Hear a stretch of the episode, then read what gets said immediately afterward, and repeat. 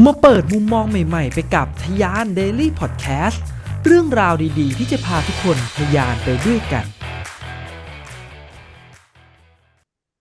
ความสุขแปรผันตามรายได้ที่เข้ากระเป๋าเราจริงหรือไม่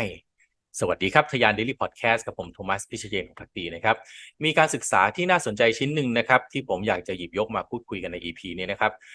เป็นการศึกษาที่เกิดขึ้นในปี 2023 นี้นะครับ โดย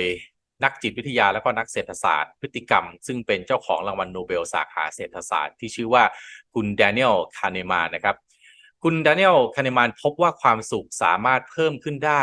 หากมีรายได้สูงถึง5แสนเหรียญสหรัฐต่อปี อันนี้ก็เข้าใจว่าคงไปทำ research นี้ในสหรัฐอเมริกานะครับ ซึ่งส่วนใหญ่ของกลุ่มที่มาสนับสนุนแล้วก็ช่วยยืนยันว่า ผลของผลสำรวจนี้เป็นผลสำรวจที่น่าสนใจก็คือผู้ตอบแบบสอบถามนั้นส่วนใหญ่เป็นกลุ่มมิลเลนเนียมนะครับ กลุ่มมิลเลนเนียมก็คือกลุ่ม Gen Y นั่นแหละนะครับ ซึ่งเขาไปได้ข้อมูลเพิ่มเติมอีกนะครับ ว่าผลการจากผลการศึกษานี้เนี่ยค่อนข้างต่างจากผลการศึกษาแบบเดียวกันที่เคยทำขึ้นในปี 2010 นะครับ โดยเจ้าของรางวัลโนเบลสาขาเศรษฐศาสตร์เช่นเดียวกัน แต่เป็นคนละคนกัน ชื่อว่าคุณแองกุสสตีตันนะครับ ได้ผลการศึกษาได้ข้อสรุปว่ารายได้ที่มากขึ้น จะเพิ่มความสุขแค่ถึงรายได้ระดับไม่เกิน 75,000 เหรียญสหรัฐต่อปีเท่านั้น ย้อนกลับไปใหม่นะครับ ที่คุณแดเนียลคาเนมานบอกในปี 2023 ก็คือความสุขจะเพิ่มขึ้นถ้ามีรายได้สูงถึง 5 0 0แสนเหรียญสหรัฐต่อปี แต่ถ้าย้อนกลับไป 13 ปีก่อนคือปี 2010 คุณแองกุสสตีตันทำการสำรวจและพบว่ารายได้ ที่ 75,000 เหรียญสหรัฐต่อปีก็จะมีความสุขแล้วนะครับห่างกันขนาดไหนครับ 75,000 เหรียญสหรัฐกับ 5 0 0แสนเหรียญสหรัฐนะครับแก็บห่างกันโอ้โหเกือบ 10 เท่าก็ไม่ถึง 10 เท่านะครับ 8 เท่าได้นะครับ 7-8 เท่าได้นะครับก็ถือว่าสูงพอสมควรสูงมาก ๆ เลยทีเดียวในช่วงเวลาแค่ 10 ปี เพราะฉะนั้นเนี่ยจะบอกว่าเป็นเพราะเงินเฟ้อก็ไม่ใช่แล้วนะครับ เพราะมันสูงขนาดนี้นะครับ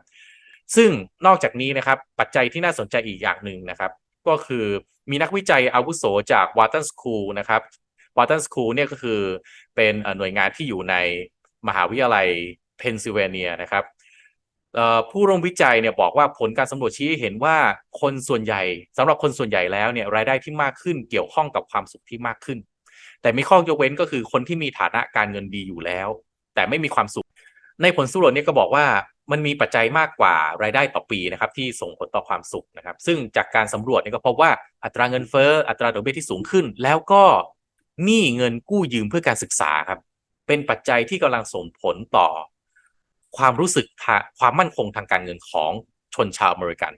คือผลสำรวจนี้เป็นผลสำรวจที่น่าสนใจถึงแม้ว่าจะเป็นของชาวอเมริกันแต่ผมคิดว่ามันสามารถที่จะอนุมานบางสิ่งบางอย่างกับคนไทยได้เช่นเดียวกันนะครับ คนที่ต้อง ใช้เงินกู้ยืมจากกยศเพื่อไปส่งตัวเองให้เรียนจบ เพื่อเพราะว่าทางบ้านเนี่ยไม่ไม่สามารถที่จะส่งไหวเนี่ยก็สามารถอนุมานผลสำรวจนี้ได้เช่นเดียวกันว่า คนกลุ่มนี้น้องๆกลุ่มนี้ก็ต้องมีความทุกข์มากๆในระดับหนึ่งเช่นเดียวกันมากแน่นอนนะครับ ซึ่งการสำรวจล่าสุดนะครับ ที่บอกว่าความทุกข์ต่างๆ มาจากรายได้ต่อปีอัตราเงินเฟ้ออัตราดอกเบี้ย แล้วก็หนี้เงินกู้ยืมเนี่ยทำให้การมีความรู้สึกไม่สบายใจที่จะใช้จ่ายเงินไปกับสิ่งของในชีวิตประจำวันนะครับ การได้ใช้จ่ายไปกับสิ่งของในชีวิตประจำวัน จะสามารถช่วยเพิ่มความรู้สึกมีความสุขทางการเงินได้ ประเด็นนี้น่าสนใจมากครับ ตัวเองมีความทุกข์นะฮะจากรายได้ที่ไม่เพียงพอจากหนี้ต่างๆ เมื่อกี้ก็คือหนี้กู้ยืมทางการศึกษาใช่ไหมครับ แต่กลับพบว่าไอความทุกข์ตรงเนี้ยสามารถหาความสุขมาทดแทนได้ด้วยการเอาเงินนั้นไปจ่ายในชีวิตประจำวันนะครับ ยกตัวอย่างนะฮะในผลสำรวจบอกว่า 62%ของคนกลุ่มมินเลนเนียมบอกว่ายินดีที่จ่ายเงิน 7 เหรียญสหรัฐสำหรับกาแฟหนึ่งแก้วครับ นี่คือที่มาว่าหลาย ๆ คน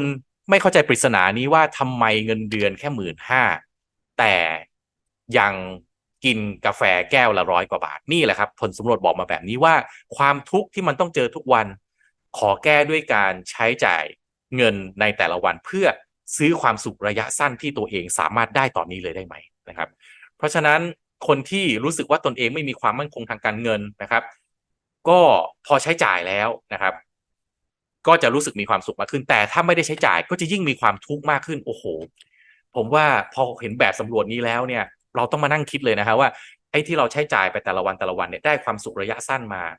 จะบอกว่าจะไม่โอ้โหแล้วมันก็ต้องมีความทุกข์กับหนี้ต่างๆ ที่ตัวเองภาระต่างๆ ที่ตัวเองต้องแบกรับเนี่ย ความสุขระยะสั้นแค่เนี้ยที่มันสามารถได้ในแต่ละวันจะไม่ให้เลยเหรอพูดลำบากมากจริงๆเลยนะครับ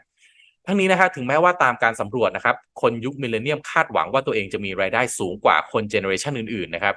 แต่ในความเป็นจริงแล้วเนี่ยคนกลุ่มมิเลเนียมไม่ใช่กลุ่มผู้บริโภคที่เพิ่ม